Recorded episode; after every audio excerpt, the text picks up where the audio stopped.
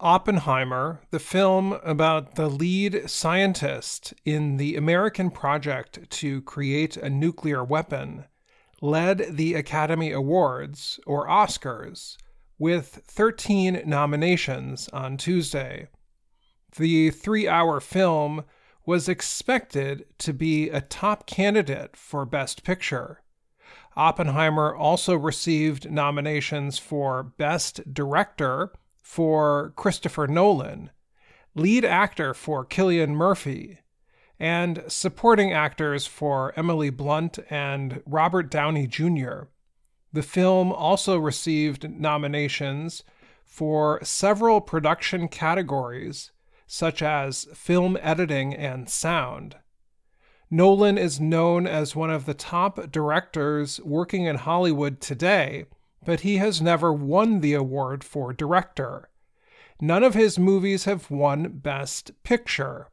Experts say this may be his year to win both awards. Nolan told the Associated Press, getting this kind of recognition from the Academy, I don't know what to say really.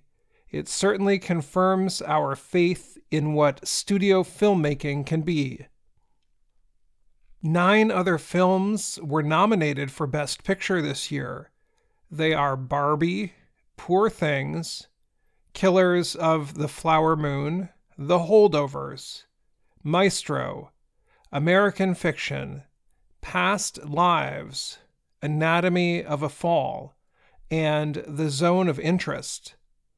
After Oppenheimer, the films with the most nominations were Poor Things with 11 and Killers of the Flower Moon with 10.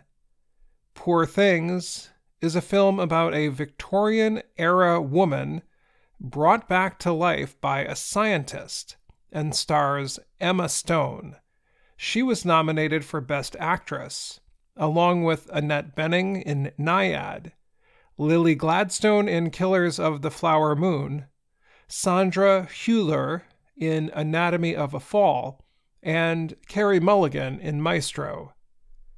Barbie was the most successful movie in 2023. Greta Gerwig's film, based on the famous toy, brought in over $1.4 billion around the world. It received eight nominations. Gerwig, however, was not nominated for Best Director. Barbie received nominations for Best Picture, Best Supporting Actor, Ryan Gosling as Ken, and two nominations for Best Song. The Best Director nominees were Nolan, Justine Triet of Anatomy of a Fall, Martin Scorsese of Killers of the Flower Moon, Yorgos Lanthimos of Poor Things, and Jonathan Glazer of Zone of Interest. Scorsese was nominated in the category for the 10th time. The nominees for Best International Film were Society of the Snow from Spain, The Zone of Interest from Great Britain, The Teacher's Lounge from Germany, Yo Capitano of Italy, and Perfect Days from Japan.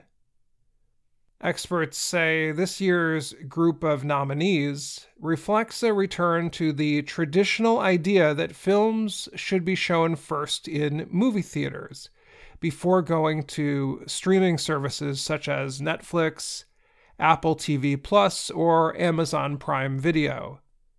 All of the top films spent at least one month in movie theaters first.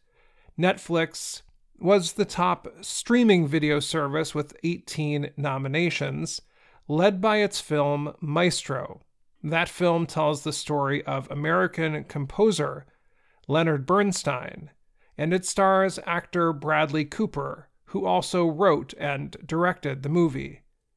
The host of the awards broadcast on March 10th will be American late night television presenter Jimmy Kimmel. I'm Dan Friedell,